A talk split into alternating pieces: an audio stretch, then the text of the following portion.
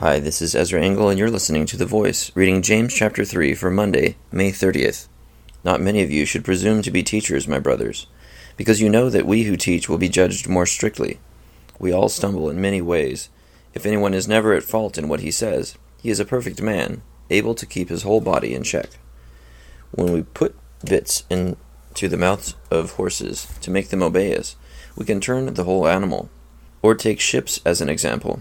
Although they are so large and are driven by strong winds, they are steered by a very small rudder, wherever the pilot wants to go. Likewise, the tongue is a small part of the body, but it makes great boasts. Consider what a great forest is set on fire by a small spark. The tongue is also a fire, a world of evil among the parts of the body. It corrupts the whole person, sets the whole course of his life on fire, and is itself set on fire by hell. All kinds of animals, birds, reptiles, and creatures of the sea are being tamed and have been tamed by man. But no man can tame the tongue. It is a restless evil, full of deadly poison. With the tongue we praise our Lord and Father, and with it we curse men, who have been made in God's likeness. Out of the same mouth come praise and cursing. My brothers, this should not be. Can both fresh water and salt water flow from the same spring? My brothers, can a fig tree bear olives, or a grapevine bear figs? Neither can a salt spring produce fresh water. Who is wise and understanding among you? Let him show it by his good life, by deeds done in the humility that comes from wisdom. But if you harbor bitter envy and selfish ambition in your hearts, do not boast about it, or deny the truth. Such wisdom does not come down from heaven, but is earthly, unspiritual, of the devil. For where you have envy and selfish ambition, there you find disorder and every evil practice. But the wisdom that comes from heaven is first of all pure, then peace loving, considerate, submissive, full of mercy and good fruit, impartial and sincere.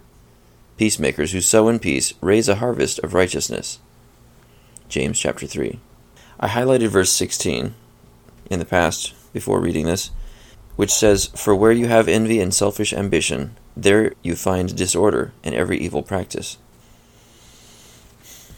So, this chapter talks about two kinds of wisdom um, after it talks about the danger and the power of the tongue.